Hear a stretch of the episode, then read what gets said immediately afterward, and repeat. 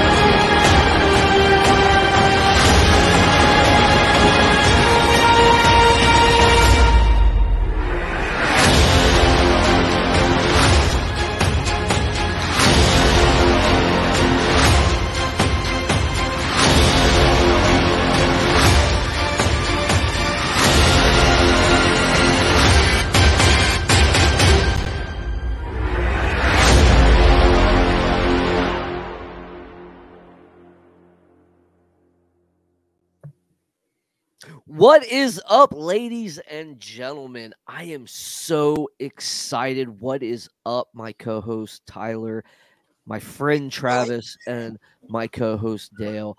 Guys, you are amazing. You have brought fellowship to me early, and I am so thankful. And we've got a special edition of Faith Unaltered tonight. This is so awesome. We're going to be talking about the explanatory power of axiology, and Travis is going to present us with this case. I am hanging out tonight with a good friend. Uh, it's Old Vine Zinfandel. I just bottled it. It's been waiting eight months for me to drink. I'm going to send it out to my friends that uh, would like a bottle. So, uh, you know, Tyler wants one. Uh, You might not like it; it's a little dry, but it's old and it's it's actually really good. Uh, but besides that, we have an earth-shattering announcement. Canada has really surprised us.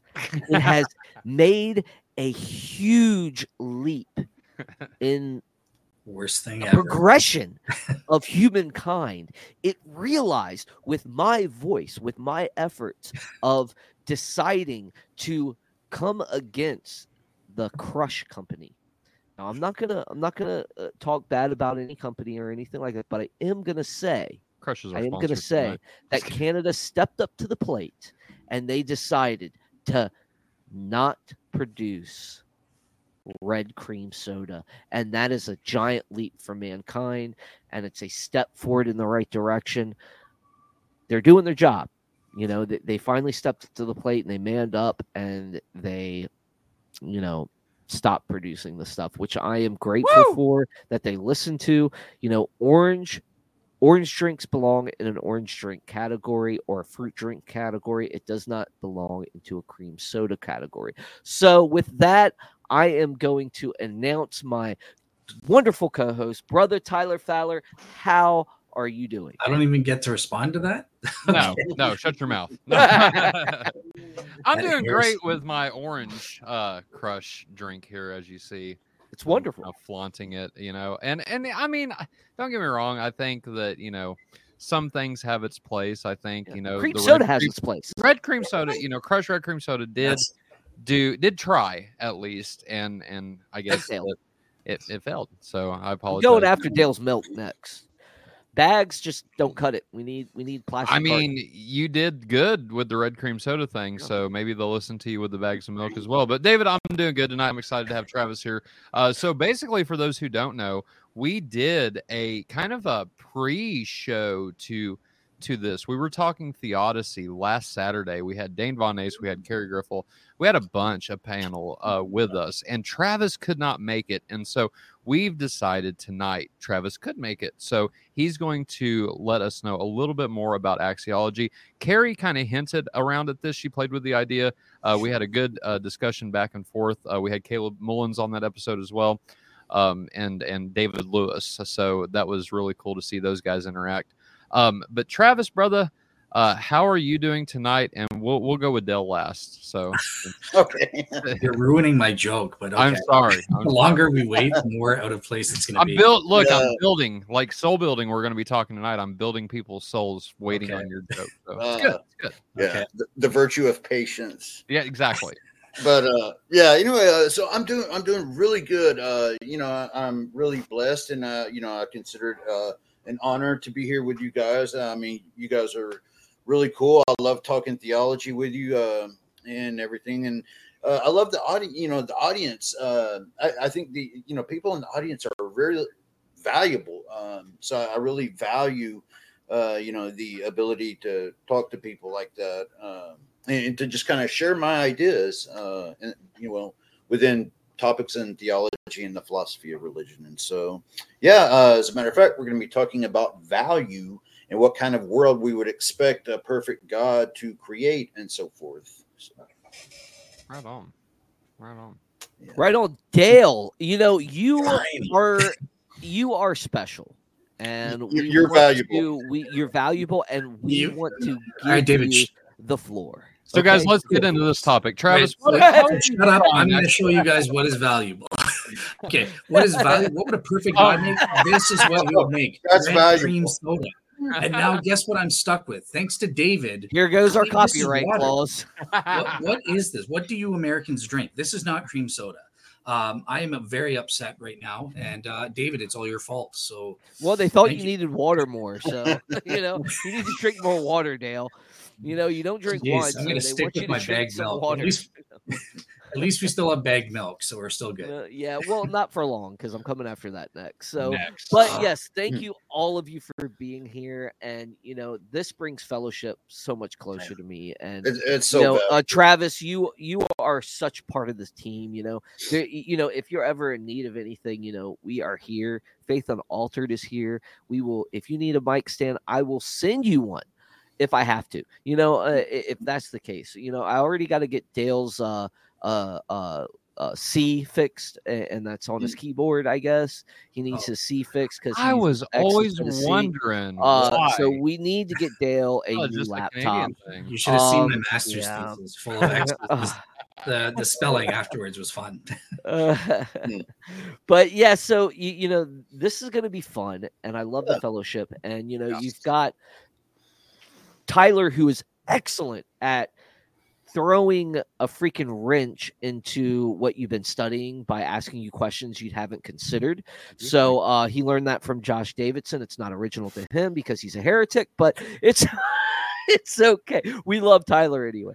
But no, seriously. And then you got you, you know you got me and Dale who love the this philosophy as well. Oh, yeah. And and Yeah. you know I, I think we've all had several long nights of discussion on these things. I mean, me and Dale, Yeah. uh, Dale would call me and we'd sit for a while just discussing this stuff, and he would help me Mhm. out trying to to to run through some things. And and you and Caleb were instrumental in helping me run through some ideas that I was trying to get around you that I I couldn't properly explain even. So I mean, uh, this has just been uh, a long time in coming, and uh, since we're covering parts of these the, the problem of evil and stuff like that, this stuff plays on a, a creative role into figuring out the truth Sure. and uh, y- you know it, it's it's amazing to have you here travis thanks for coming Yeah. um i don't know where your little rtb sign is since you know i don't know where Oh. you stand with that anymore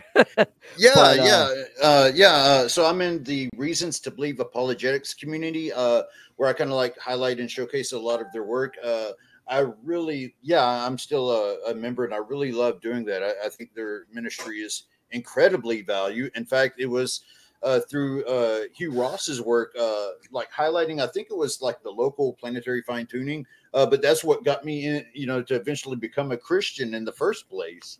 So. yeah so um where else can people find you travis i mean you, you know you're part of our team as well Sure. um but like I know you're starting a new phase in your life and Ah. you're talking about getting into uh deeper into philosophy and religion and stuff like that so i Mhm. would just love to hear where uh not only people can find you and you know what you're planning for the future Yeah, thanks. So, um, uh, I'm part of the, uh, the ministry I'm in right now is uh, I'm really, you know, he- pretty heavily involved in outreach ministry. You know, specifically to the home homeless populations uh, in the Dallas, Texas area. Uh, so uh, I do that, uh, and um, I'm really getting into, you know, I, of course, I love philosophy of religion, and uh, you know, just discussing these deep questions sort of in my spare free time. You know, I just have a love and passion for the philosophy of religion and the philosophy of science too, and even how the two can uh, in- interact. And so,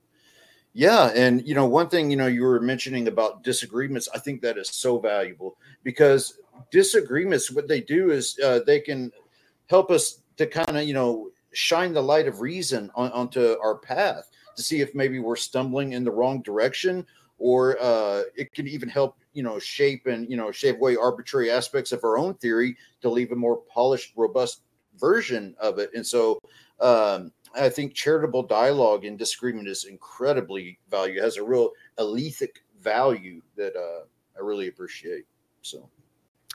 Right on. Well let's get into this guys. Um travis you you've got the floor brother this is all you man Okay, so uh, I'm just gonna kind of go through some of the notes I've jotted down. Um, Tyler, if you want to go ahead and bring up uh, slide one, and I guess we'll just leave leave the slides up until I just like run through this little presentation. Yeah, just tell me whenever to switch, and that'll be good. Okay, yeah. So uh, this is uh, what I'm going to be covering first is known as the defeat condition. So in his essay, "The Defeat of Good and Evil," um, Roderick Chisholm explained that an evil or suffering, uh, we can use it interchangeably, evil is defeated when it is integrated as a constitutive part of a valuable composite whole that not only outweighs the evil but could not be as valuable as it is without the evil. So in that instance, the evil remains evil in its own right, but it is defeated since it is made to be a good making, non regrettable part of the whole. Okay, so it's also important to, you know, take into consideration that this argument I'm going to be presenting is teleological in that it looks uh, forward to the fulfillment of God's promises to explain present evil rather than the uh, Augustinian view of looking back to the fall for the explanation. It's a datum that, you know, a world where the highest virtues are displayed is a world with great value in it. It follows that an omnipotent, omniscient being would have strong reason to bring about such a world. The axiological framework we go with is going to be very important here. And so, if you want to go ahead and go to the next one, yeah, so we'll just leave it there. So, what I'm going to be talking about now is the fine tuning of a saint fostering world. So, basically, if there is a best kind of world, we would expect that kind of world given theism. But it would be quite surprising to find ourselves in the best possible kind of world given the range of possible outcomes on the assumption of a chance hypothesis. God who seeks value would be expected to create a world where the highest virtues can be can be produced, such as courage, compassion, kindness, generosity, benevolence, mercy, tolerance, honor, trustfulness, trustworthiness, responsibility, friendship, cooperation, diligence, discipline, helpfulness, gratitude, and especially empathy and forgiveness, which are among the highest manifestations of love, which is the highest of the virtues. So, with this value driven approach, the fundamental assumption is that how one responds in life is more important than what happens to one, and that the best kind of life is the one exemplifying the highest virtues, and the greatest of these is love. I would propose that the best way to judge the moral value of a world is how it exemplifies the highest virtues.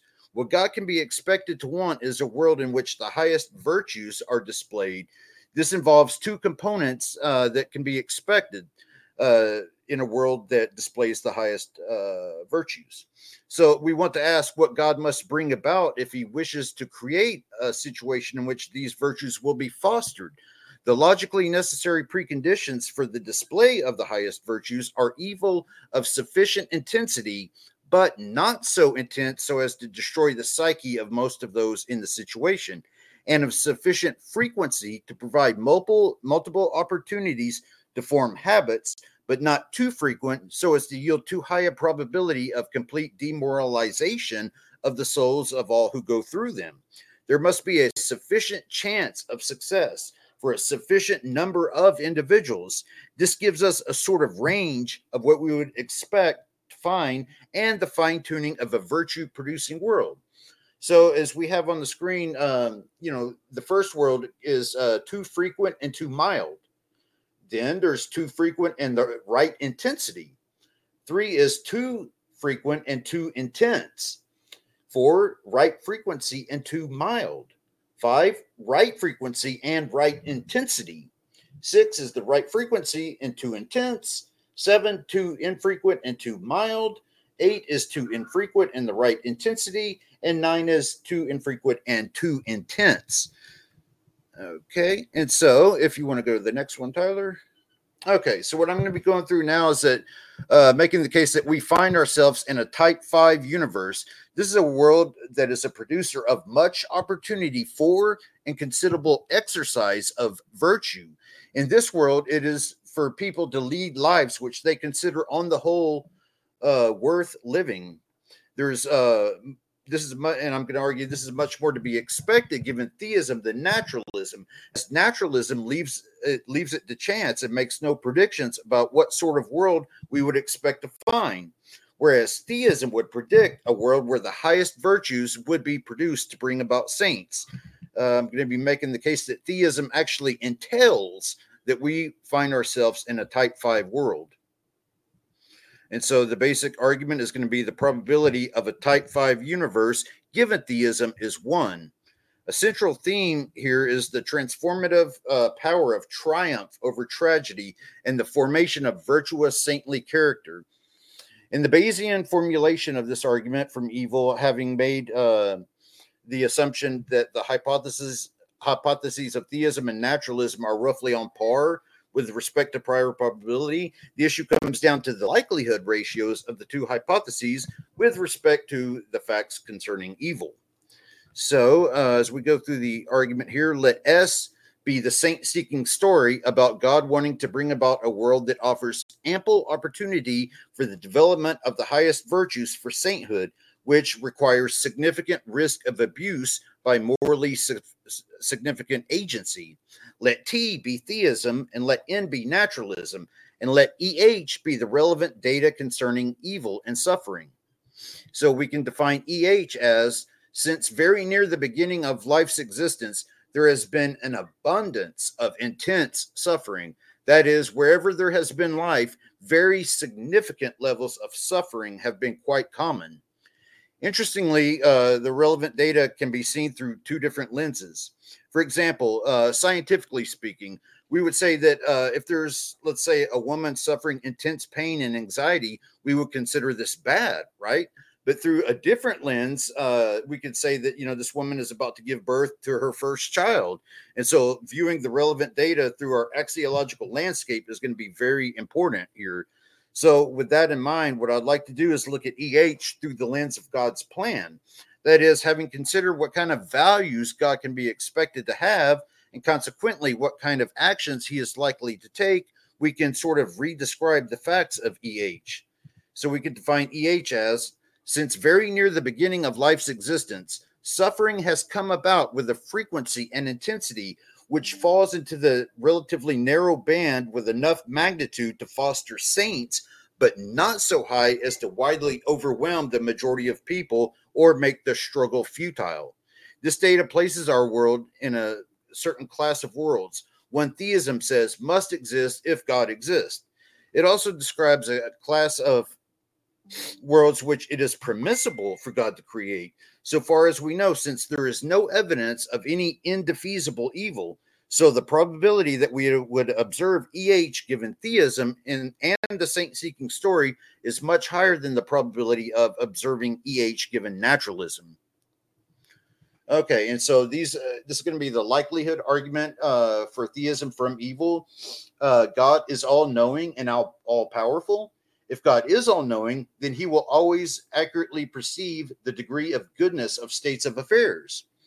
Every good that God recognizes motivates God to bring it about in proportion to its goodness. God is most motivated to bring about some of the best kinds of goods from 1, 2, and 3. If God is all powerful, nothing could prevent God from acting on his motives and, a la 4, uh, bringing about some of the best goods. Nothing could prevent God from acting on his motives and bringing about some of the best goods from 1 and 5. The best goods are the authentic display of agape love manifesting virtues. God will bring about a world ensemble fostering the authentic display of agape love manifesting virtues from 4, 6, and 7. The authentic display of the highest virtues logically entails the occurrence of very significantly bad states of affairs, but not so bad as to cause widespread permanent despair. God will bring about a world ensemble described by E.H. from 8 9 and the definition of E.H. So if you want to go to the next one. All right. So if 10, then theism strongly predicts EH, which is the data regarding suffering. And so T strongly predicts EH from 10 and 11. N for naturalism does not strongly predict EH, and so EH favors theism over naturalism from 12 and 13. And if you want to go to the next one. Okay, so this is basically the Bayesian uh, formulation of the argument for a saint fostering world. And it's going to be that uh, theism entails, you know, the background knowledge that uh, God must create the best kind of world ensemble. And so from the background knowledge to S, it's the saint seeking story it's from the value of sainthood. From the saint seeking story, it entails EH. From that sainthood requires very significant trials. So theism also entails EH from A, B, and C. And if D, then the probability of EH given theism is one. And so it follows the probability of EH given theism is one from E and D. And so that's it. Right on, right on. Let me And, um, off of here. Go ahead, Travis. Yeah, so I was going to say, you don't have a, um, a sort of a simplified uh, for those who are not really into Bayesian probability. Uh, one way to look at it is that premise one, a perfectly uh, a perfect being desires the best kind of goods. Premise two, a saint fostering world is the best kind of goods. So the conclusion would follow that, therefore, a perfect being re- would desire a saint fostering world that is the best type of uh, world. Right on, right on, right on. And so, yeah, um, I don't know if that was too, you know, if that, uh, if you want me to elaborate or how you want to. It's it's very deep, and this is what It I love about this topic. You know, um, I want to get into necessity. Are- Okay, are we each Um, I What's that, Ask Dale? questions. I was just wa- like, are we going to go around? Uh, we can. Uh, Um, you, you know, there- I don't mind. Yeah. There's uh some Some clarification. Yeah, there's some clarifications uh that I want to make too, insofar as um like a, a lot of the uh, objections, like you'll hear to why God permits states of affairs. So this is going to be really common with uh, some of the atheological arguments from evil. Uh, that it requires assumptions that the theist is not uh, necessarily obligated uh, to hold to, and so one of that is going to be um, what what kind of axiology we're, we're going off with. Like, are we going off of what's been coined the necessity condition, or are we going off a defeat condition? Uh, I would propose that you know a canonical theism like Christianity is best explained through a defeat condition. So Mhm. I can I, I'd like to get into that here in a little bit too. Okay, no, no, that's fine. I absolutely. Uh, I'll, I'll start with you, Dale. Since we started with you last, um, what do you got so far? What do you want to address so far? Yeah, so so in terms of the simplified argument, the, the way you phrased it, again, depending on uh, perhaps depending on what the definition of saint fostering entails, I think I fully agree with with that argument. I wouldn't disagree with it, but just uh, in terms of your things, I have a few questions. Um, so in Mhm. slide one, uh, okay, well, so so sorry. Let me just ask this general question first. Um, when we're talking values, because I remember Joshua Davidson asked me, like, what what is a value? What what is that? Just in general. You're asking me what value is? Yeah. uh, it, it's uh it, it's a positive property It- it's a um like purely positive property that um it, it's basically what's entailed from goodness Interesting. Okay. Yeah. yeah it, it's yeah uh, uh, the best way I, I can put it like this the best way to know what value is is through direct direct awareness like i'm i have direct awareness of value states uh it's what it, it's a good positive property I, Uh, here's what yeah, the- yeah, that's the best way I can describe it is through direct awareness. Okay, well let let me know what you think of this because the way I would Yep. define it is um, ever since Josh Josh asked me that I, I thought about it. So I would say it's the qualia of significance, right? Of an of a significance of a thing or whatever that we Sure. Yeah. Yeah. That's that's kind of the same thing. Like, uh, you just said. uh, yeah, value state through direct awareness. I, I think that's good. I think um, I'm I'm glad you brought that up because uh, now that I think about it, it kind of gave me an interesting perspective. Like, okay, so how do we want to actually, you know, term this? And uh, yeah, so I, th- I think that's a very valuable thing to to bring up. And so, yeah. Awesome. All right, cool. So, um, on slide one, you said something that I might uh, object to. So, Uh oh. You want me um, to bring the slide back up, Dale? Yeah, if you don't mind. It, it's or if not, I wrote it down. But okay, so it's this little Hmm. bit here. So okay, Okay. integrated as a constitutive part of a valuable composite whole. Okay, so far so good. That Mhm. not only outweighs the evil, but could not be as valuable as it is without the evil. Right. Um, so it's that little part after the but that I'm not I'm not sure about is necessarily have to always be the case, right? So again, uh, would, would it would it help to give some uh, examples? Do you think? sure, go ahead. Yeah. So um, one of the biggest uh, examples is, uh, in fact, it even says in this work that I'm quoting from, is that one uh, is the crucifixion of Jesus. So you know, we would say that he experienced horrendous suffering, right? But he defeated, you know, the way he defeated his uh, evil, uh, the sufferings, is not just with his subsequent resurrection, but because that suffering was integrated into a valuable composite redemptive whole. Uh, so it's that a value, it's a value part that becomes integrated into the whole. Uh, another way to look at it is, is uh, let's use the example of horrendous suffering. So it's going to be following from a lot of the work of Marilyn McCord Adams, who I love, brilliant philosopher. Yeah. Uh, she would say that uh, you know, you know that through horrendous suffering, it's a way that the agent comes to identify with Christ and his sufferings, and, and that he with their sufferings. That there's an intimate connection, uh, and intimacy with Christ that makes it so valuable to the agent that it becomes non-regrettable and self-endorsing. Uh, and and so that's uh, you know, while they wouldn't necessarily wish it again, they don't regret it, uh, but because they see how it's part of their identity and what made them who they are in eternity.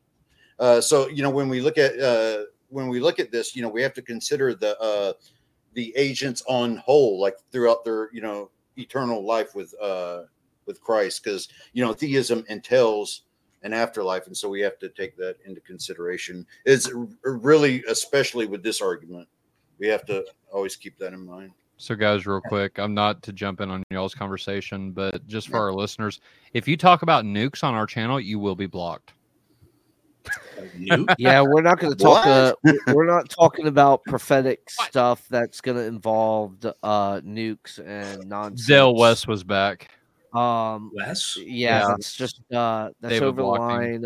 We're okay. we're not going to be dealing with uh stuff that could actually get us in trouble with yeah sponsorship and so yeah forth. yeah so let's um, be let's be charitable that, that's the best way to have philosophical absolutely. dialogue is with the spirit of charity absolutely. Yeah. And, and you know we display that in every aspect that we try to and everybody that's been on our show has said that that's what we do and they're happy to come back on and i tell you what when you when you go too far you go too far and even you know we'll even be insulted. I don't care if we're insulted but when you go past a certain certain point we've got to stop you and not let see, you i gotta uh, see the the chat kind of thing yeah, but I, well, I don't know what he said like it what, was what it was it was it was bad it, it, was a little we'll talk crazy. about it later. Okay. talk about it later but well, guys just let the audience know um look we're here for dialogue discussion yeah fellowship yeah. fun and when you cross the line you know um uh y- David you know will boot you. look, well, look you know when when you know i i i listened to talk radio most of my life you know and there's a certain point where people go too far and when you start mm-hmm. going that far like if you're going to say you're going to assassinate somebody that's of a high rank or something you're gone you know um yeah. if you're going to talk about like you know nukes and and stuff like that you, about nuking a city and and and that's going to happen um you, you, know you're on a suspect list at that point you know um so you're getting booted so praise god we love yeah. jesus and you know what god will have his vengeance when he has his vengeance and uh, he'll do what he has to do. If you're part of my atheist crew, he'll do nothing anyway, so you don't have to worry about it. So, uh, but uh, we're not yeah. going to let you talk nonsense, and we're not going to we're not we're not going to let it get past a certain point, and that's the only point I'm going to make.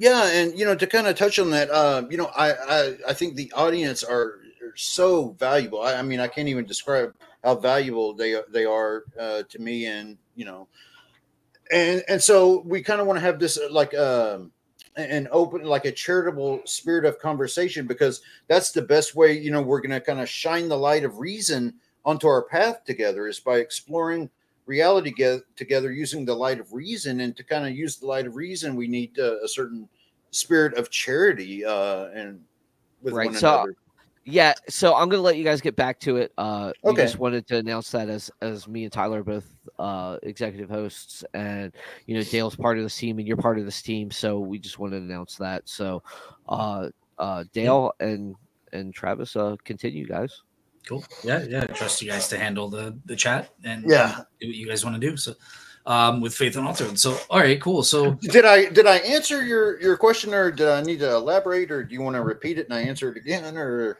Um, so I, I think you answered it, but I, I just want to give kind of uh, my own clarifying example and see how you respond to this. Sure. Okay. Um, that might be valuable. Yeah. And, and so I, I know the, the fall isn't popular for you or whatever from an Orthodox standpoint, but mm-hmm. just in you know however you define the fall that that event kind of thing. Okay. Um okay well how was i gonna yeah um okay so cool. So saint uh sainthood is the end goal that you think is good that justifies all the evil in in this world type thing.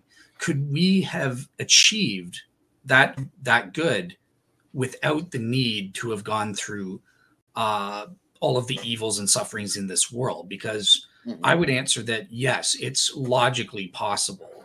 That yeah. I, I would say it's, uh, and, and that's a good question. I think that's a va- valuable clarifying question. You know, when we consider the fall, I, I would say that it, it is uh, logically possible. What I, I would kind of need need to think about though is uh, I'm not willing to say that it's you know the virtues would be exemplified to the degree that they are without the suffering. I, I think uh, you know, part of the defeat condition is that it wouldn't have the value that it has had the suffering not occurred. And so it is important to be clear that the evil remains evil in its own right. We don't say that evil becomes good because God uses it for his good. No, evil remains evil in its own right, but it's defeated since it's integrated into a valuable composite whole. Um, so Travis, let me just jump in here. Uh, I, I just because have doesn't something hold on, hold on one second. After Doesn't something have to be for for the defeat condition to exist? Something has to be present necessarily to be defeated, right? Well, it's kind of like I was saying uh, that there are uh, certain states of affairs, yeah, that uh, that uh, Saint fostering world uh, sort of predicts. So uh, it's important to realize that we're going off two. There, there's kind of two arguments playing together. There's uh, the notion of defeat and a virtue-based axiology, where you know the uh, accumulation of the virtues is the highest good, and uh, this is like you know Tyler would know this is like really prominent in Eastern Orthodoxy. We talk about defeating the passions uh, by cultivating the virtues. So it- a lot of this is actually from the Orthodox, but um, yeah. So did that answer your? Uh, not really, but in a way, in a way. But I'm gonna let Dale get his question as well. Well, no. Uh, This will be fo- follow, uh, follow up because I, I want to answer it, you know, to your satisfaction. So.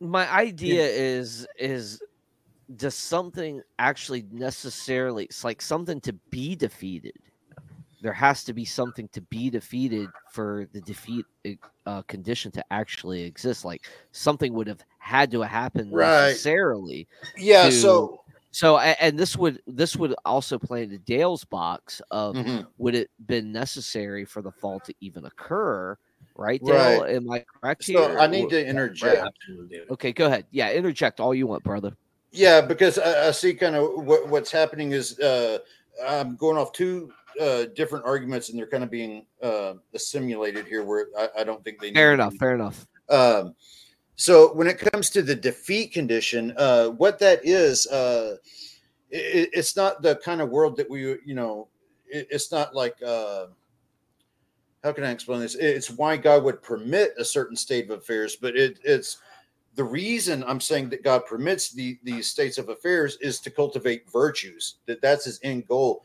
But it just so happens that cultivating virtues has these sort of logical entailments that, uh, like I went into, that you know, bad states of affairs. Uh, and so what it is is that when God creates this kind of world, He is, is sort of an agreement that He has with creation that He will not permit any creature to suffer beyond what they what can be defeated. Uh, and, and so it's uh, the defeat condition is not really a positive argument. It's like it, it's in terms of what God states of affairs God is willing to permit. So it's a defensive argument. Yes, yes. Okay, yeah, so- it's not it's not a positive. You know, it's yeah. All right, Dale. I'll, I'll let you follow up. I'll, I'll I'll take a back seat to this. Okay, just yeah, just a simple kind of. I wanted to ask you about a possible counter example um, Hmm. to what you were saying um, in the last answer. Although you you did admit that it is logically possible, so Sure. it might not apply. But okay, let, um, I just wanted to raise the issue of look. So in terms of this good that you're talking about, this sainthood thing, Mhm. like you you've kind of expanded a little bit. What what is that? And you're one of these are you have this virtuous character, right?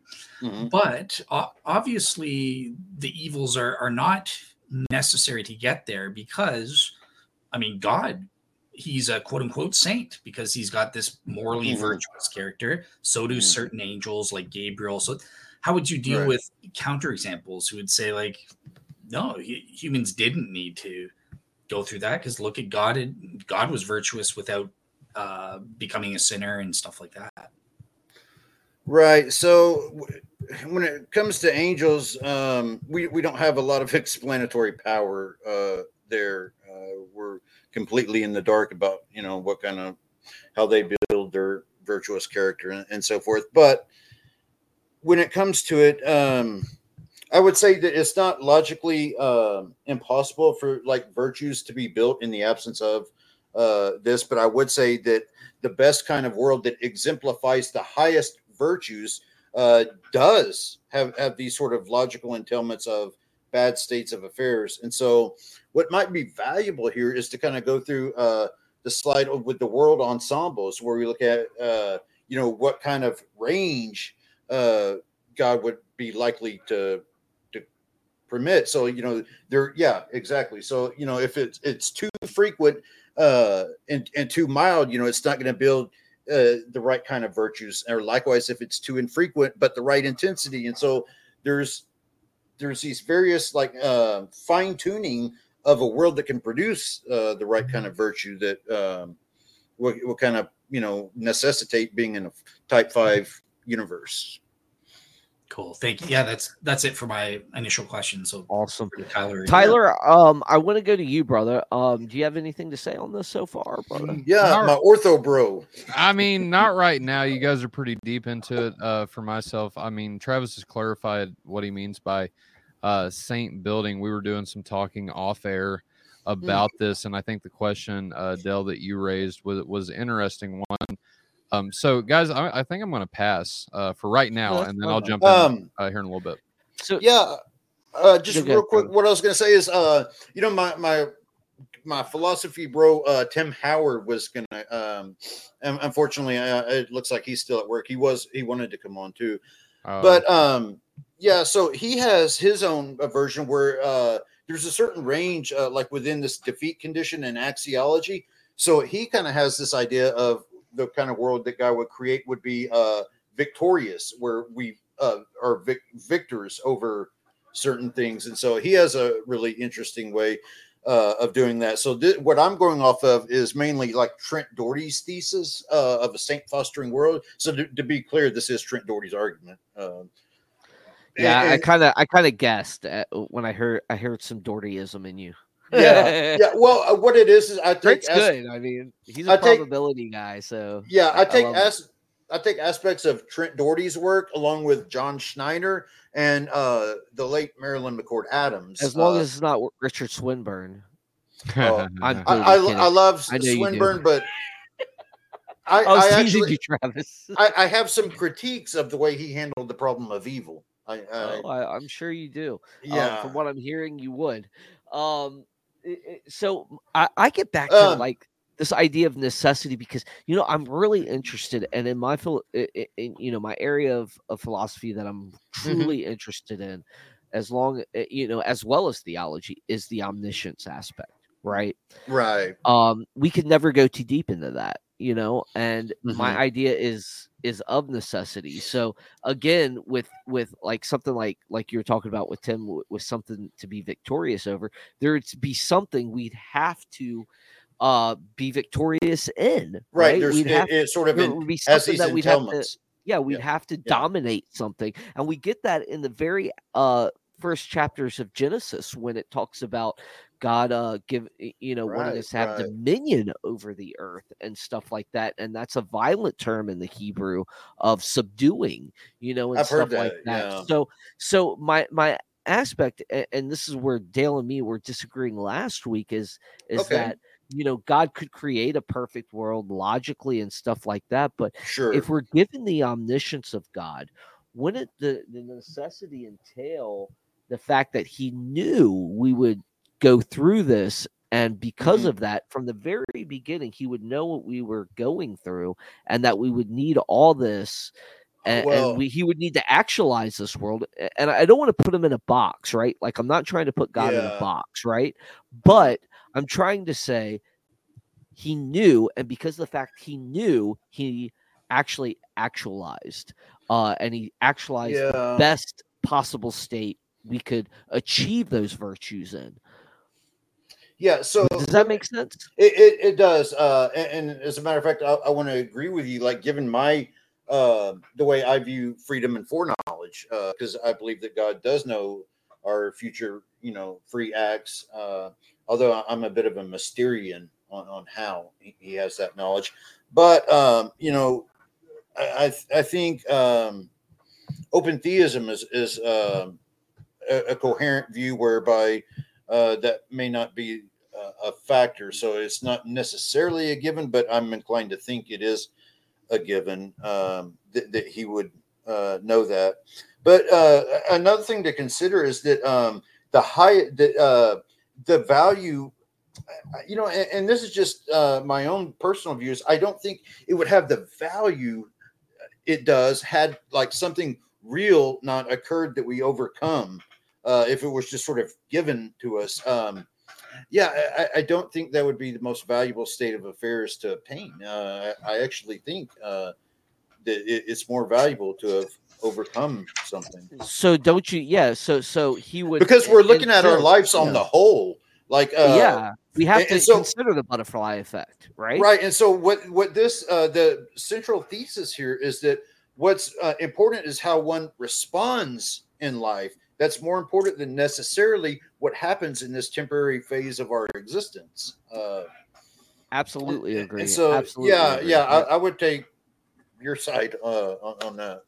Yeah, so yeah, and that's why you know I understand why why William Lane Craig said you know God's given the hand He's dealt. Now I know that doesn't sound right. Oh, to, right. Yeah. You know it doesn't sound right to our reformer buddies, but if you look at it from that the the aspect of necessity and you look at it from the a- aspect of what he actualized and what he knew mm-hmm. and like you said it, there's part of it that that is mysterious i mean we can't yeah we can't we that's why i'm not mine, a yeah. we cannot well, and this is why i am a Molinist because we okay. can't mine the depths of foreknowledge and, and we can't or, or the depths of omniscience we can't mine the depths of that because it keeps going for us because we're finite right. And yeah. omniscience is a quality that's eternal. Oh, exactly. Like, you know, in my model of God, I would hold that God's essence is uh even beyond being. He's not a being amongst beings, he's beyond being itself. Uh and the, the only way that we can know of God is through his divine energies, his activities of grace, like creation, uh, mercy yeah, well, is good. I wouldn't. I wouldn't probably phrase it as energies like you Eastern Orthodox do because I would probably say it sounds New Age. yeah. I'd probably it, give it, it an older term. I'd probably, oh give it a, I'd probably give it immanence. A, a, is it's a pre Aquinas term. Well, it's just immanence and transcendence. That's all it is. Immanence. Uh, you know, he's yeah, transcendent and he's yeah. immanent everywhere. Yeah, so. but yeah, uh, other people might not accept that. Well, gotcha. I wonder if he would say the same thing with Paul using energeus, but that's just yeah. Well, you know, that's yeah. Paul. Paul. Paul is a different creature. Paul is pretty awesome in every respect, and he uses verbiage that and he didn't that, sound that, New that, Age ties when he did it. But because New Age didn't exist, New Age didn't exist. Gnosticism this is older. Exists. That's the point. Gnosticism existed. But no, no, seriously, guys. I, I, know Dale wanted to come back on something. Dale, yeah, um, I want to give you the floor here too. Yeah, well, I wanted to respond to you. Like, I realize Travis is the guest, so it's not about my view. But David, yeah. I, I'm not dis. I'm actually not disagreeing with you, and I won't go Whoa. to a detailed explanation because, it's, again, it's about Travis's views, not mine. But um, again, there's a difference between a logical possibility and metaphysical possibility, and I, mm-hmm. I would mm-hmm. agree with you. It's metaphysically impossible, but what is it? What is it that allows God to know? It's it's our wills that makes it metaphysically impossible. It's just the case that given our free will, we would not choose to not sin or to not fall or something like that. So like trans world depravity kind of thing. Well, yeah, like, uh, but again, trans world would say that it's logically impossible, right? Where I'm just mm-hmm. saying there's there's no feasible world. Gotcha. Okay. Yeah. Yeah. I, and I understand where you're coming from, Dale. I I do, but with with the idea of omniscience, I don't know even if that possibility logically could exist because I can't describe a world where that would be the case.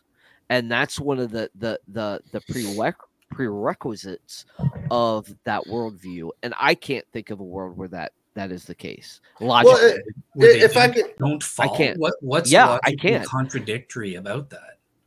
uh the fact that that how does that look how does that play out how does that really uh play out logically and i can't like in the actual world yes you know? i can't think of a way that that that could be actual so uh, that's why i can't I can't think of it logically as Okay. possible. Well, uh, So that's Dale. Yeah, I can. Uh, how? I, I would love to. Easy. Give it, I'd So, love you to hear an example. There, to keep things simple, Adam and Eve, they're faced. And sorry, Travis, I'm interrupting you. And this no, you're not. No, no. I'll shut up after this, but I, I do have. a I would just love to hear. it. We're all fellowshipping, guys. This is Yeah, Right. yeah. Okay, so look, how how would it look? Great. Uh, Adam and Eve, they're in the garden to keep things simple. Satan's tempting them to eat the fruit. They don't. They instantly, immediately are transformed to the end state, the same state we're going to be on, you know, post judgment day, and then we continue on in eternity. Obviously, that part's logically possible, right? So I'm just saying we don't have to go through the middle phases to get there. So let me jump in real quick. Is it logically possible, given that Christ was crucified before the foundation of the world? Is it logically possible that Christ was crucified? No, no. Is it logically possible to do everything you just said, Dale, given that Christ was crucified before the foundation of the world? Well, this is talking about God. He was crucified in light of the fact that he knew through his middle knowledge that we that there's no metaphysically there's no feasible world that God could actualize where we as free will creatures would would not sin. Right? Every That's a point. actualized to bring up, world uh, where we have uh, free will, we choose to sin. Right. Uh, so that's why he's cru- crucified from the foundation of the world in Right, so- middle knowledge. I think So- that's a valuable question to ask, Tyler. So, given that, right? So, let's go a step further. Given that, is it logically possible to do what you just said with Adam and skip all the middle, middle, you know, Yeah. the middle steps, given that God's middle knowledge, I don't want to say dictates because I don't want to sound like a determinist here, but at the same time, God knows that there is no feasible world in which we're going to uh, not sin, right? And skip all that which is why, like David always says, Christ is plan A from the very get go. It just, those two things don't seem to connect for me. Well, it's because you think that his middle knowledge is playing a determining. I just said, role. I'm not His- trying to do that. No. I I know. knowledge knowledge isn't causative. So then, what's the issue about his knowledge at all? If if, if his knowledge um come comes from the fact that he knows what every free creature would freely do, and then he chooses to actualize this world. Right. That's why he has to Mhm. crucify them. But it's still logically possible that they wouldn't sin, and then Christ would not have been crucified from the foundation of the world. So I that get- statement is is contingent upon him actualizing a feasible world whereby people would choose to sin and stuff. Okay. Does that make sense? No, not really, but Okay. I don't want to camp on this all day. So no that's fine. problem. Okay, cool. So That was a good response, though. I, I do gotta. That, that's something that I'll I'll even consider more because uh, Mhm. that that's something that that you got to factor in as well. Um, So I do it have a doesn't it doesn't make, make sense to me, but yeah, uh, I'm with Tyler on that fact. But yeah, it's it's definitely something that I'm gonna look more into as I write my thesis. Thank you, Dale. Yeah. no Yeah. So Yeah, I do so have a question. that's one of the values of, of, of like these conversations. They're truth tracking. That's- Exactly, exactly. Right. But So uh, yeah, yeah, let me jump in. Uh, so I'll I'll take my turn now. But uh, but Travis, so let me ask you this. So I was listening to uh, Welcome to the Orthodox Church uh, by Frederica Mathewes-Green's uh, last Okay. night. Right, great book. okay. and um, she was talking about the fall and how not only are our wills been affected by sin, but our nous, right, our mind, our reasoning faculties. Yeah, that the the nous is, is sort of uh, it's not just reason. It's like how we come to actually know God. Uh, Sure.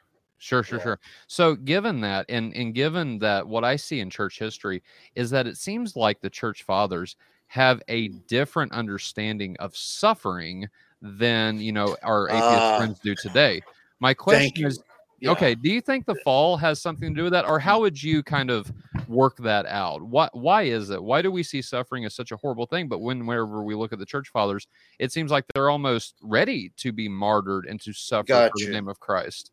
Yeah, and in fact, uh, this is so valuable, Tyler. I was wanting to get into this aspect, and you just transitioned brilliantly. Uh, so I, I really, yeah, I, I appreciate because th- this is uh this is a big part of my thesis is the Okay. uh the saints and martyrs, like you know, because you know, Orthodoxy holds the martyrs in very high esteem. Uh, Very high.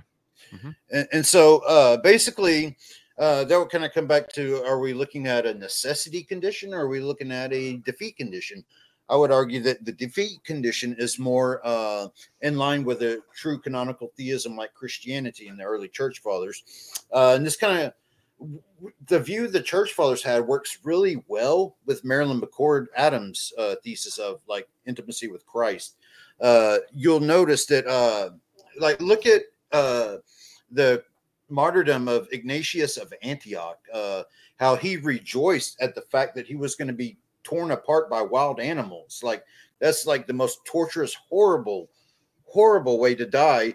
But uh, it, it was, uh, you know, but he even said uh, that you know he would have the intimacy with Christ in his sufferings, in the sufferings of Christ, that he would share that with Christ, uh, and that had such a value to it that uh, he went to his torturous death uh, victorious. That he uh, he it, it, he didn't even have to wait until the afterlife as he was suffering, he was victorious uh, uh, in defeat of his evils because of the value of being intimate with Christ to such a degree yeah. uh, that you know that made it non-regrettable. Uh, yeah, and, and so I, I, think that that's perfectly in line with the defeat condition. And you know, there's other uh, saying, you know, I, I could go through like uh, all the same. You know, they rejoiced at the fact of uh, that intimacy with Christ that had a value to it that defeated any suffering that they went through. And, um, and you know, I, I, think you also bring up a good point that, you know, modern, you know, in our modern age, uh, we're not nearly as tough as a lot of the church fathers are or were. Uh, and, and so, yeah, I, I think there's but Travis. Uh, you know, I, I got to tell you, I think the the people of World War II were probably tougher than probably any person in history. Um, yeah, um, what, what, that was crazy, man. I, but, then again, I have you ever read? Uh, and this is just off the cuff, dude. Okay. Um, just just for fun. Uh, actually, it's not fun because it really happened. But uh, yeah. there's some um, um, quotes that I read when I wrote uh, my chapter in uh, surviving Corona, where mm-hmm. they would discuss some of these plagues that happen, these epidemics. Uh, they weren't pandemics because they didn't even have an idea of what the world really was. But um, they had these some of these epidemics where where people would just like throw up entrails and stuff like that, and and they would describe some of the most horrendous type of sicknesses, yeah, you know, so, and that just is like wow, you know, and you know, it, it, but and you know what, and you're gonna love this. You're gonna really love this. Yeah. Is that in these homilies that we hear from the church fathers that oh, existed yes. during these times, yes. uh, you'll see that the Christians, unlike the pagans and uh, some of the secularists that that were of that time, and I call them secularists of that time, they're probably pagan too, just yeah. didn't know which ones they were. But yeah, uh, they they would leave the city and they'd often either leave their dead in the beds or they would put them outside. And the Christians would actually go into the homes. Hmm. They would go into the houses and be with those people as they breathe their last. They would they would yeah. carry them out on their shoulders, the dead, and try to give them some sort of burial. You know, whether they were right. of the same faith or not. And yeah, yeah. what really convinced me of how Christians handle death and how they handle oh, suffering right. with the love of jesus christ yes. you, you know there a famous russian said this and there was a, a, a pastor that brought it up that i won't name but he said without the hope of the resurrection man is hopeless. Without the yeah. hope of jesus christ uh, you know what what's there yeah. so so um you, the church fathers and you know christians uh, you know just broadly uh they, they kind of went off this uh, notion that you know th- the highest joy is in you know participation uh, in theosis, which is basically you're we're we're in being in Christ and sharing in the love of the Trinity through Christ. Uh, that's the the gospel uh, basically, and that's the highest uh, value that you know defeated any kind of suffering, and you know uh, whether it's you know in World War One or you know uh, the church fathers because a, a lot of the uh, the fathers went you know they uh, they went to their deaths like victorious and um, they, they uh, especially with Ignatius of Antioch, uh, he didn't want like he wanted to make sure that he was crucified. He even asked the uh, the church, "Don't pray that I should be set free, but pray that I may be uh, unified to Christ in His sufferings." And he was a Uh, Protestant, right? Have- No, no, have- But Athanasius was. I mean, Yeah, you no. know, when he was when he was when he was when he was actually rejected by all of the church, you know, Well, what he said that's not said really the sola point here. scriptura. I didn't No, know Protestant. I didn't know Protestants venerated icons. just, Yeah. just- That's interesting. yeah, Go ahead, guys. I'm, I'm just teasing. I Well, don't yeah, throw that- that in, in there. Just, just yeah. Uh, Uh, that but that guys, aside, but really good. I, I really Yeah, love this the Chris- conversation. Yeah, it's the Christian uh church. If you if you want to think about uh you know for Protestants, you could just think about it like you know the universal church of who who are in Christ. Uh, I'm, I'm, I'm, fine with saying bro. that. I was just teasing. Yeah, just but teasing it, you, bro. it's Christian Christians have a, though. Christians have a different axiology. Like do. uh, the axiology that a lot of like you'll see like atheists sort of presupposes what's known as like uh, a necessity condition. That uh, you know they, they look at like a human of normative ethics would uh, like only allow bad states of affairs uh, that you know uh, that he can't otherwise you know create or you know without the evil having occurred or if uh he if preventing it you know would uh, cause some greater evil than he's authorized you know there's certain uh, reason you know like normative reasons uh and, and i would just completely reject that uh that axiology uh and i would say it's not applicable. And a- another thing that um i would kind of you know you, you you hear a lot of this idea of like comparing god to a, a parent like uh well we wouldn't you know do this to our children. We wouldn't be so hidden. We would give them good things. Uh, uh you, you hear this a, a lot and um it, it's based on some fundamental misunderstandings uh that number one it's uh i would say that humans uh you know moral agents are likewise uh that we are under a defeat condition too uh just like god we have the same moral uh, obligations of a defeat condition and where you really see the notion of defeat uh, in human agents is through things like uh, tragic art, like the aesthetic expression of tragic art. That's where you know we can uh, kind of like endorse some form of evil, but it's for the purpose of defeating it and making it more valuable. Uh, and, and so humans uh, are under a defeat condition too.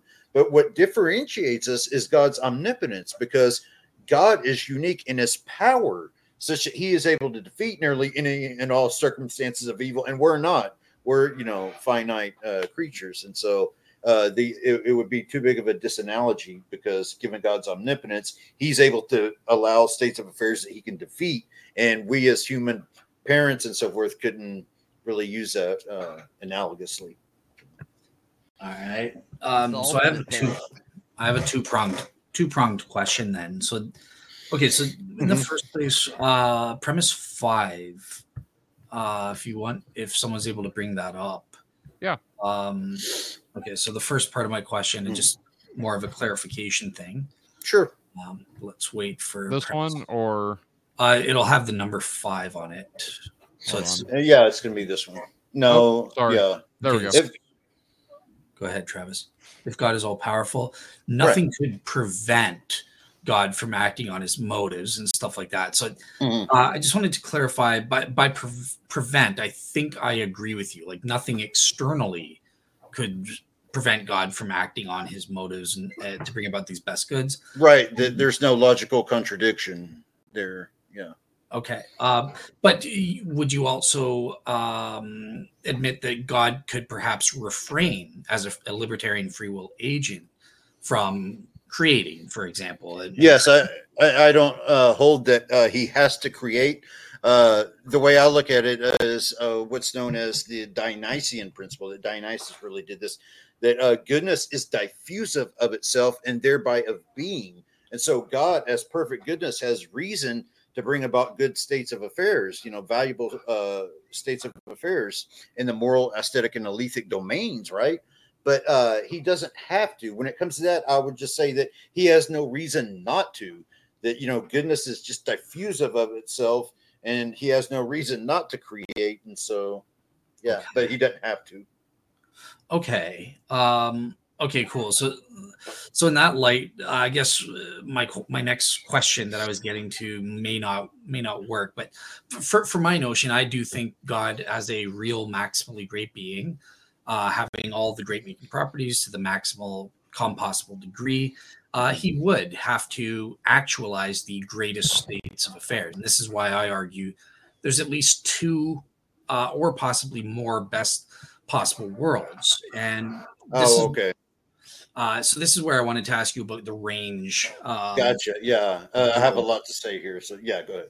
Yeah. Cool. So so um, obviously, if if it's possible, God does not create and stuff, right? So you mm-hmm. you were kind of saying you mentioned something as well, but that there's more value. It's more valuable to overcome sin and stuff like that, or sure. overcome something in sainthood. But I'm wondering if that's true because I would say that there's an equally valuable world, the God alone world, where he doesn't create, he doesn't overcome uh, mm-hmm. evil or anything like that, or have to deal with it and defeat it.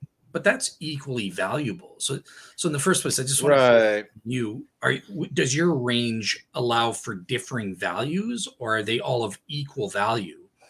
Um, and then, what's your notion of, of this next thing that about the God alone world being equal, as equally valuable as this one. And hello to uh, no, there's Casey. Kelsey, Kelsey, Kelsey. Kelsey. Uh, I knew there was Kelsey. a C. we love you, Kelsey. I hope you're fun. So, um, yeah, so I, I, there's a lot uh, I kind of like to touch on uh, here when it comes to this. Uh, so with the the God alone world, um, the way I, I, view it is that you know, kind of like I was saying that uh, God doesn't have to create, but if there's no reason for Him not to create. Um, I, but when it comes to like, because um, uh, let, let's say that God has no limits with regard to value, right? So it could be that He actualizes every possible valuable state of affair. Um, I, I, think that's possible. In fact, uh, Nevin Climenhaga has a really good paper on this called Infinite Value in the Best of All Possible Worlds that I highly recommend. And uh, he would, you know, because uh, this would even predict like a multiverse and that any valuable state of affair that can obtain, God will create it. Uh, and uh, I, am very sympathetic to that. Uh, hmm. I'm not necessarily on board with it, but uh, I, I, don't have any problem with it. Um, yeah, yeah, same here. Yeah, yeah. I, I, don't believe in actual infinite, so that's why I kind of rule that out and stuff. But yeah, I, I read well, it. Y'all are killing me here. yeah, fascinating in every degree. Well, it, yeah, it, it's um, it's kind of like the idea that uh, you know, if one because you think about like why would God create you know like such an old universe? Well, you know, it has an aesthetic beauty to it, and it's through like learning of the cosmos that we can do science, and that's a valuable good. And that you know there are these uh, valuable states with uh, the cosmos, right? And so if you think about it, if one valuable or if one beautifully highly ordered cosmos unfolding is a valuable thing, then perhaps an infinite or near infinite set of you know universes unfolding or an even better thing. Uh, I, I don't know. Value. I do leave that open. Is yeah. value a deciding factor in God's uh, uh, nature? Is it, Does he have to? Is he kind of controlled by it, or does is there uh, something uh, overarching over um, that? I, and I that's say, what it, it just blows my mind because I, am I'm, I'm thinking that you, I, I don't want to say that value. I, I don't want to move the horns of the Euthyphro argument, mm-hmm. right? Right? Okay. Because I don't um think that's I don't think that's that's the case. But because God is who He is. Mm. Yeah. So, so you, you know, bring up you bring up something. Yeah, you bring up something uh, very valuable, David. And so the the question kind of becomes like, well, why does God pursue virtue, like you know, value states, right? Um, like the you know why and i would say that it's logic you know that it's sort of like entailed from absolute perfection that god is uh unlimited you know perfection with no arbitrary limits or, or boundaries uh and, and, that you know he's maximal goodness maximal uh uh, value. Uh, you know, he's value without limits, and that it, it's just epistemically teased out from the initial hypothesis of perfection. I think with absolute perfection, it just sort of entails that he will pursue these good states of affairs. So is it necessary for him to pursue those states of affairs? Uh, well, it's kind of like I said, it's not necessary that he do it, but he has reason to do it and no reason not to do it. So, So so reason does that that reason does play a factor. I, which- I, which- I, which I think I it think- does. I think you know envelops a a a beautiful tapestry of the personage of God. That's uh, that's interesting uh, and valuable. I appreciate uh, you mentioning that. That's, that's something I want to uh, think about a little more. Yeah, it's good. Me too, man. I'm thinking about it right now, and Yeah, yeah. about it more as well. I mean, these are awesome. fascinating. It's They're fascinating, topics. Yeah, I mean, because we're and- looking at the yeah. foundation, at the very foundation of reality. Uh, Re- really, yeah, and, like what the- kind of properties can we epistemically tease out from that foundation? and and and reality uh, that surpasses our reality that that surpasses a infinite being that we could probably only touch the garment of right oh, it- it- sure. it- it's so beautiful because we see this tapestry in the gospel where uh uh veronica as you guys would know um it ends up uh the woman with the with the blood issue Yeah. uh ends up just desiring to touch the garments and, and we his know that the- energies the, flow the, out from the, it. Yeah, the the the tzazik you know that's Right, the zizik yeah. of the uh and i probably butchered that i'm sorry my I know uh, what you mean. observant friends um but they touch the garment she touches the very the the tassels of that garment and is healed you know it, it- it's just it blows my mind A- Th- and- that's a good- like this blows my mind Yeah. you know when we're talking about it, it, you, you opened a new door for me in, in this aspect of discovering that you know the problem of evil can connect to these different aspects in, in certain ways like, right. like i never thought about that Yeah, and so like Trent Dougherty, he has like an argument because he's saying that you know the states of affairs, you know that uh like you know, uh, and I'm this is a good transition into this part too, is that uh you know it, it would sort of uh predict almost that you know these certain states of affairs obtain, and so it's like um I think this is very valuable for you know uh considerations within the philosophy of religion more broadly. Because you know when we're looking at a hypothesis or theory of ultimate reality we're looking at something that can best explain the states of affairs and observations we find in the world right? And one criticism i, I have of both uh, atheist and uh, a lot of theists is they tend to gloss over the other side's arguments. Uh, like for example uh, you will see atheists you know use the the make the objection of divine psychology to fine tuning arguments. Uh, but then they turn around and use it for divine hiddenness arguments and problem of evil arguments kind of like necessitate uh, uh, divine psychology. And, and and then it, it's i've noticed that um, atheists tend to gloss over fine-tuning evidences whereas theists tend to gloss over uh, the the datum of evil and suffering. Uh, and so this Right. Yeah. and, and so, yeah, I see that on both sides, kind of like glossing over the natural theology, and then likewise the atheological arguments. And so, this would be an interesting way that we would kind of expect to observe uh, consciousness, fine tuning, uh, moral knowledge, uh, you know, uh, the intelligibility of the cosmos, beauty.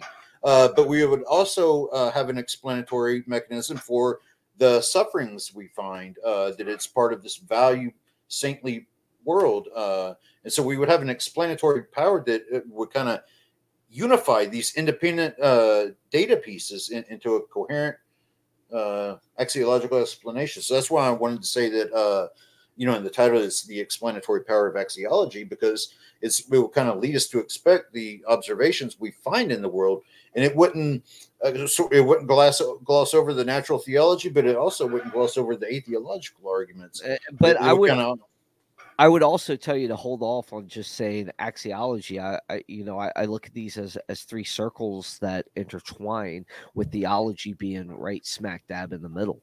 Um, I said say that- theology. yeah, theology, right, and smack dab in the middle where where you would wouldn't even expect it. But like I would say that that to understand reality, you would need philosophy, epistemology, and axiology. I would Oh, say sure. you would Yeah. need all of those aspects to Mhm. really understand the nature of reality, and that you know what theology is in the middle because theology, the theism of this this particular worldview is true.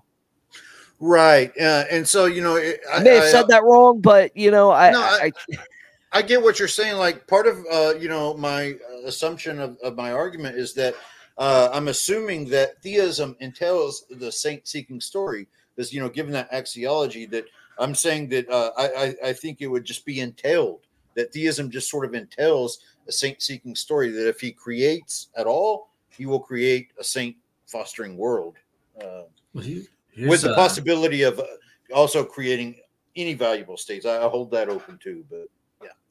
Okay, here here's a question, and uh, after that, I, I, we can turn it to Tyler because I feel bad for him. He's, he's getting. Uh, oh no, you don't mind? Okay, he's cool. falling asleep. Here- so here, here's a I'm question. sorry, I I'm dealt, with that, boring I dealt with that when he came to visit me. We're in the middle of a conversation. I looked over. I even took a picture of it. Maybe I'll upload it here and show it to you guys one day. Oh, But No, I I- actually had him sleeping as I was talking to him because me and him No, would I- s- me and him would sit and talk theology for like three hours on things. oh And wow. me and him Listen. just had built my wine rack in the corner, and we sat down. We were starting to talk about like different books we liked and and different theology books we liked. And, and like he was falling asleep as we were talking. It about got to a this. point where David just kept repeating himself, and then I was just like, oh, No, No, "Oh, it wasn't no." that. It was the fact that we were out in this hot sun all day. we we went to Maybe DC both. and we went to Fredericksburg and we set out in the sun for like hours. And like some of those pictures in the beginning of like the intro video you see is we had already been out there for like a couple hours, Yeah. uh, uh, like laughing. And me and him were actually sitting uh, in front of an ice cream place in Fredericksburg, downtown Fredericksburg, and laughing and joking about like what we're going to do in the future with Faith Unaltered, and and uh, laughing about like our theological positions and stuff like that. And um, yeah, the girls were inside actually getting ice cream with the kids, so it was. it was kind of funny so uh yeah that was that was our little story but yeah that you know we do that but All right, cool. So here, so here, here's the last question for the night because I, I know it's getting late, probably free Travis and stuff. So, Yeah. um, okay, so one one I love philosophy and theology. Like it, it's, uh, you know, uh, I, I happen, you know, like people around me, I tend to get on their nerves because I'm like always uh, talking about it because I just have this love and passion for theology and philosophy of religion. So Oh, go ahead, no, knock, your, knock yourself out. All right, so this is kind of a simplistic objection. Like, let's say an atheist uh, or a skeptic or something, right? They'll Mhm. they'll point, look, axiology, schmaxiology. There are no such thing as real values. But what we call values, they're just Mm. subjective and they're derivative uh, or reducible to uh, survivability and evolution, right? So, That's what is fine. the what what is the okay well let me just okay i'll just finish it then so so yeah you're saying look the probability given theism is 100% that we would have this world where we have these values but Mhm. the same is true on non-theism because look there, there are really no values we've just evolved in a certain way to where we have these subjective experiences we call values and of course right we've evolved to fit the environment so what would you say to something like that I, I would say that, that runs into the problem of arbitrary limits. Uh, the the reason that these states of affairs obtain is completely arbitrary, whereas under theism it would be expected. So I'm not saying that naturalism can't explain the data. It's uh, a likelihood uh, argument, a Bayesian likelihood that the probability of observing this phenomena given theism is one, whereas under the probability of observing it under naturalism would be very low not impossible. I mean, it's it's possible, but it, I'm saying it's much more likely to observe these states of affairs uh, given theism, and, and uh, so it would offer an explanatory power as to why we have uh, states that seem uh, axiological. Like uh, we could just say that there's an axiological landscape that sort of, uh, you know, we we could call our experiences if we want to deny value. We could just say we have axiological uh, uh, sensations, and that theism would predict a world in which we have axiological sensations. And even if, if you wanted to look at it subjectively, you could say that, well, a being of such and such type would want to create such and such world, and we observe that such and such world. And so it, it would be evidence for the hypothesis, even if you want to say that it's subjective. Um, because uh, yeah, that that is a common thing that it, they almost think that like it just destroys the argument if you say that uh, well, it's subjective, and it's like no, it, it's irrelevant. It doesn't even matter.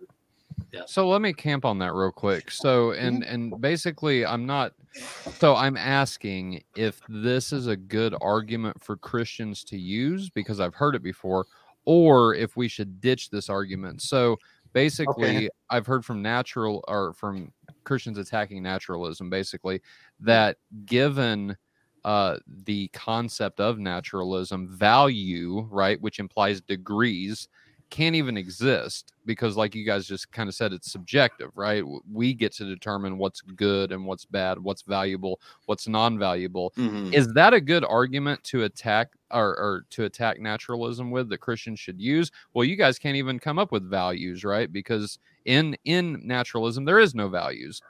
I, or, I, or I, how would you address that?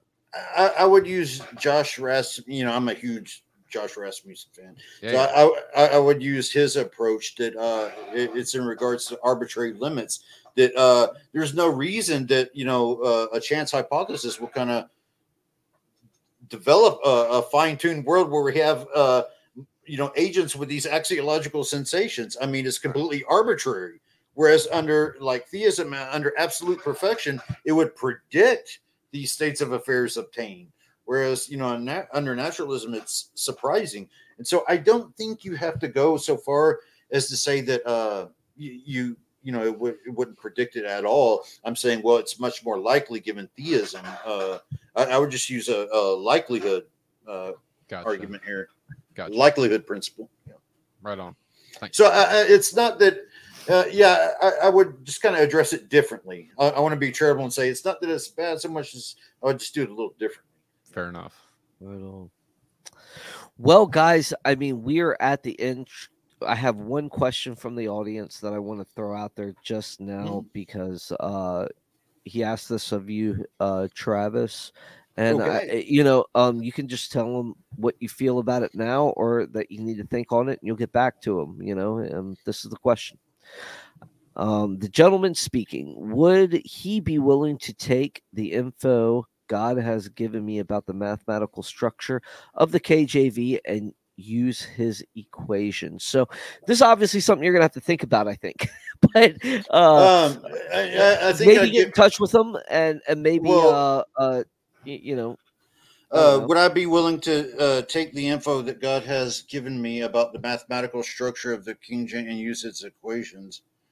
Um, I, I'm not sure. You- It- Travis, it- if you're it- kind you need more lost, information. watch the video that Dell and I did on Bible codes, and that will explain everything for you. okay, yeah. Um, right on. Right on. I, I don't have that any any Thanks, like really thanks, Tyler. dog in that fight. So yeah, I'll Yeah. leave I'll leave it in somebody else's capable hands. I'm sorry, I don't know. To the gentleman, I, I don't know. Okay, so problem. that answers that. Um, guys, this has been, I mean, like this is after a week where it's been busy and crazy things happened and like like literally guys you, you know i'm fine this week absolutely fine we put uh Annalie in a bath she broke out Hmm. so I, I I had to go in late to work one day, and then I found out that day that I went late to work that my mom's best friend died, who actually helped me take care of my daughter. Oh, And um, I pray for that family, and I love that family, and you know, um, I might be going to a a viewing or a funeral or something uh, here in the near future, but. When I say that this week has been fine, um, you gentlemen give me so much encouragement um, and you know these type of conversations really lift my spirits uh, even in hard times and you know uh, god is gonna he's already defeated death in the grave you know um, right. friday friday is good because sunday's coming you know um, i mean uh, jesus is is is the hope you know and in him is life and love and everything that that we need to get through the worst of times and um That's that, I- that's I- so true. you yeah. know? it is I- I- it's so it's so powerful you know but uh with that with that said you know um I Hmm. really appreciate this conversation and it's stimulating and it gets you thinking and it puts you on so many different tracks that you can like say let's go down this track let's go down that track let's go down this track you know and it, it, it's just fun it, it, Oh. this is this is what i live for i love these type of conversations you know and Can I do a I- I mean- promo? Yeah absolutely go ahead brother Okay, I was going to say uh, part of this is uh, this is an, an area of ministry that I'm really starting to work on too. Is because you know I love philosophy, right? But I also love the devotional a- aspect of the Christian faith. And so um, I have this book I did called "The Inner Witness of the Holy Spirit." Uh, uh, you can purchase it on Amazon. Uh, in fact, that'd be really cool if you did. but uh, so what I really wanted to do in the book is take these philosophical concepts like uh, the argument from religious experience, the argument from the defeat condition of uh, infinite value in, in these different philosophical concepts, and see how they apply to our uh, like devotional life. is So- is that your work is that your Yeah, book Yes, that's my book. why Uh, haven't i got a signed copy yet i should have been like one of the first ones to get a signed copy don't you I- think Um, I will send you one. Uh, I'll have Uh, yeah, some- I sent you a microphone that you're talking through right now. yeah. Don't you uh, think okay. that that good old Dave should have been thought of? the old man, you know? I, I I didn't know if like you were devotions were like. I am a didn't devotion. Dude, look, it, it, dude, i if there's no devotion, then what is there? I Because I, mean, I, no, I sent out like ten copies. Like if I would have known, Oh like man, dude, uh, of course. The inner, dude, I interviewed you on the inner witness of the Holy Spirit. Me and Tyler both did. oh, and I know? remember there was the objection video and then the response video. I remember that. Yeah, Yeah, that was fun. yeah. Yeah, Yeah. Uh, so like of course I want your book. Dude, just because your name is on it, I want it because you're valuable to me. Oh, You know you. what I Um, Of course you are. You know that. would- You, look, I re- remember when when I first met you and there was that crazy fight you had and I was like, "Whoa, this guy's like this guy's going off, right?" And then like me and you forged such a great friendship through that. mhm. and like you've been you know you've been part of my you're brother to me man you know i would come down to Mhm. texas just to see you if you you know whenever you know yeah. Well, I mean, I, I- you're an awesome guy dude So I- of course i want your books dude if you have something I, I and i've told caleb too he still hasn't done it either but uh of course i want I, I, if you participated in something you know of course of course i want a copy of it dude Well, maybe if So you forth. sent them your book first, right? I don't have a book to send. uh, Yes, you do, Unfortunately, no, COVID, no, right? I was not. I was not the primary author, and I don't have the Oh. primary. this is uh, uh, a co- I co-authored. Uh, so if you'll see, Of there's course, yeah. Um, I but was yeah, part so- of. what I wanted to do, what I wanted to do with, and that's that's really cool. Uh, I, I'd like to learn more about that. Um, what I wanted to do with this book is sort of take like philosophical, con- like these concepts within the philosophy of religion, right, and see how they applied to our devotional life. Like, oh, like you know, when you think about the argument from religious uh, experience, or the defeat condition, or uh, the argument from value, you know, theism predicts value states obtained or you know, uh, like temple theology in the Old Testament. Uh, I touch on that too, and I explain how you know, uh, for example, like the temple theology, you know, how it kind of relates to Christ, and that we now are temples of the Holy Spirit uh, in that sacred space. Uh, Michael Heiser kind of thing. I, I touch on that. I touch on like the defeat condition and the uh, the argument from value and saintliness. Uh, and, and so forth. And so, yeah, I, I take these philosophical concepts and just explain how they work, uh, you know, apply to our devotional life too. Right. So, Amen, man. So, so again, guys, th- this this conversation has been extremely helpful for me, just to, you you know, it, it's like an escape, you know, for me, you know, um, just to be able to think about these things, talk about these things, and and discuss them. Um, but uh, again, you know, thank you guys for being here. Um, for our audience, we definitely got a show tomorrow. Uh, um, but I want to give the floor to Tyler real quick because I know he always likes to close us out with his quotation mm, that actually is coined. It hasn't been copyrighted yet. I am going to try to get it copyrighted, but at some point, the- because should he announce is the man. what is the show tomorrow, just for the audience, so they That's know. what I was getting to say. Yeah. So the show for tomorrow, guys, we've got Joshua Sherman coming back on, and Dale is actually going to be a big participant in this discussion, talking about divine justice. and I'll have we- Dale's back. Awesome. So yeah, the tables will be turned. I was grilling Travis today, but uh, tomorrow I'm going to be in the hot seat. So. Yeah. Ah, So, well, both of you guys kind of are really, and so I'm interested to see how that comes out. But is divine justice primarily restorative or retributive?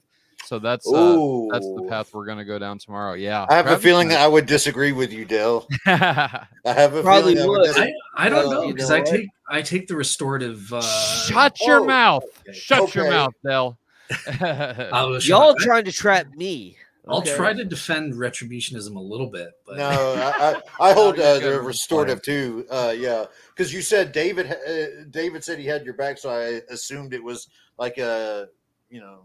Retribution. Retribution Yeah, versus yeah. restorative. Tyler just uh, straw manned me, but I, I went with it. No, so what I did was give the title a good clickbaity uh, title. So that's uh, that's It where I is was a going good with title. that. Yeah. The, the fact so. is, it's going to be turned around on me because I made the or- the the cream soda crush jokes tonight. So It will be.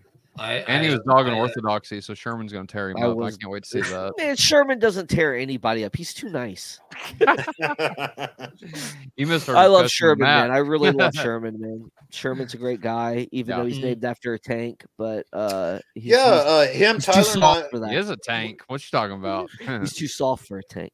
Yeah. he's he's too nice that, of a Sherman. guy. You heard that? Have you ever have you ever seen his face? It's just like it's got a permanent smile on it. It Yeah. a scowl. That's it's got a permanent You're right. smile. yeah. You know, it, you know, tend your nets and look at Sherman, and you'll be happy. the Sherman's rest of mad your life. face.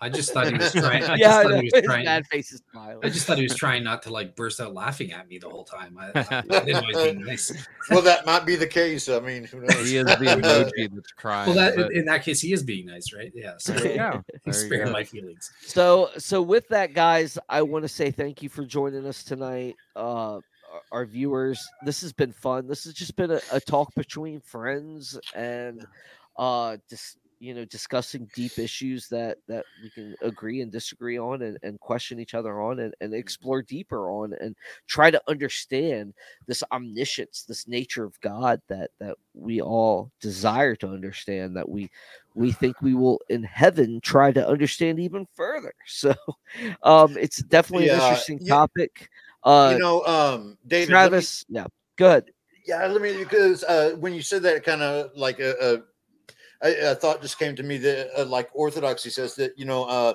we know God by His energies, right? But we can't approach near to His essence. And so uh, one sort of like side effect of that is that uh, we can never fully grasp God. And so what that means is we will always be learning more and more and more about God throughout all eternity, and we will never know all. But we Yeah, will. you got that learning from me really early on before you got into ortho- orthodoxy. I told you that before, but I know, I Yeah, How it- it's that uh, you know with the essence and energy. It's yeah, it's. I hear you. I hear you. It's, I wanted to throw Before we definitely- it- start it- talking about no, God's no, chakras absolutely. or whatever. yeah, chakras. awesome, Tyler. Please, with all due respect, sir, you are the man of the closing statement, and you know what? I love it, and I am going to put it on the back of a shirt someday. So you better say it right. Before I say it, let me just say one more thing and I'll jump right into it. Christ is risen from the dead, trampling down Amen. death by death, and upon those in the tombs, bestowing life. Good night, God bless, and stay like Christ.